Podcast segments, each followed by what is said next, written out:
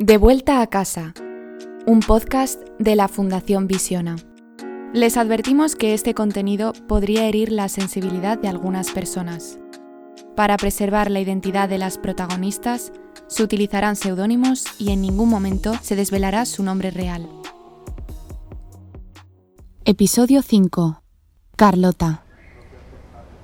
Eh, esto ocurrió hace un par de meses y yo había ido al cine con mis amigas a los cines Golem y entonces eh, fuimos a ver la película de El verano que vivimos de Blanca Suárez y nada, era ya casi el toque de queda porque la sesión de la película empezaba a las ocho y media, nueve menos cuarto, no, no recuerdo muy bien y entonces al volver a mi casa yo tenía que volver sola. Total, que empecé a caminar con ellas hasta su casa y luego justo eh, la calle de al lado de, mi casa, la que está enfrente, eh, había un grupo de chicos. Eran las 11 menos 5, casi casi toque de queda.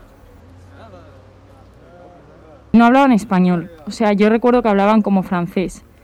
Para mí que eran de intercambio o de Erasmus o algo. También sé que iban borrachos 100%. Bah, qu'est-ce qu'il y a Viens par ici. Allez, viens avec nous. Viens, viens ici yo al principio realmente creía que se gritaban entre ellos, no sabía que me estaban diciendo algo, pero no, efectivamente empezaron a gritarme. Eh, yo estaba bastante asustada porque estaba sola en la calle y estaba literal a cinco minutos de mi casa, o sea, veía el portal de mi casa desde esa calle, pero aún así estaba bastante agobiada.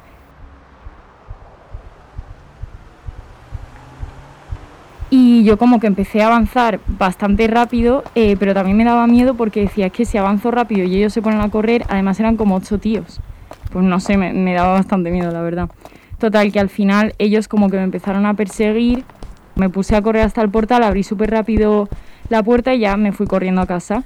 Y cuando, cuando llegué se lo conté a las de mi piso también. Y entonces ya cuando llegué a casa como que todo el miedo que había pasado pues se, pum, plan, no sé, como que se reflejó ahí, se lo conté a las de mi piso y tal. Y desde entonces pues pues la verdad que esa calle me da bastante miedo, entonces voy por la calle de al lado y luego también pues suelo ir acompañada porque también se lo conté a mi novio y me dijo, mira, a partir de ahora eh, ve siempre acompañada y si no te acompaño yo. Y al final está bien porque, bueno, vas acompañada, pero también por otra parte digo, joder, qué rabia que no puede ir tranquila sola por la calle.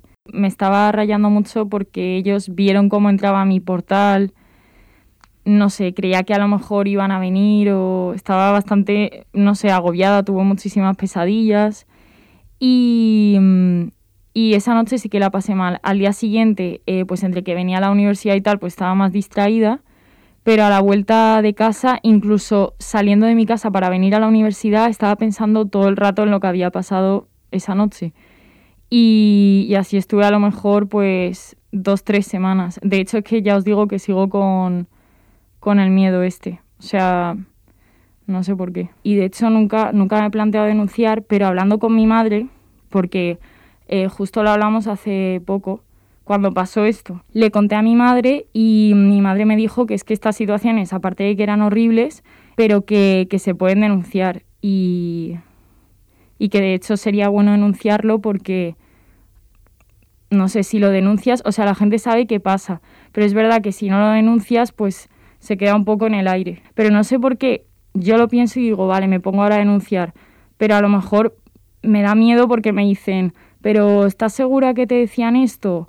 O, ¿sabes? No sé. Creo que necesitamos también muchísima más educación eh, social con respecto a estos temas, porque hay muchísima gente que los critica un montón, yo creo, y hay muchísimas chicas que se sienten juzgadas o no cuentan las cosas por miedo a sentirse juzgadas o ser ay, es que eres una exagerada, tal, o eres una feminista, y es como, tía, no, en plan, son cosas que pasan. Más allá de la ideología de cada uno es lo que hay. Gracias por escuchar este podcast. Si te has sentido identificada, cuéntanos tu historia en fundacionvisiona.org y únete al cambio.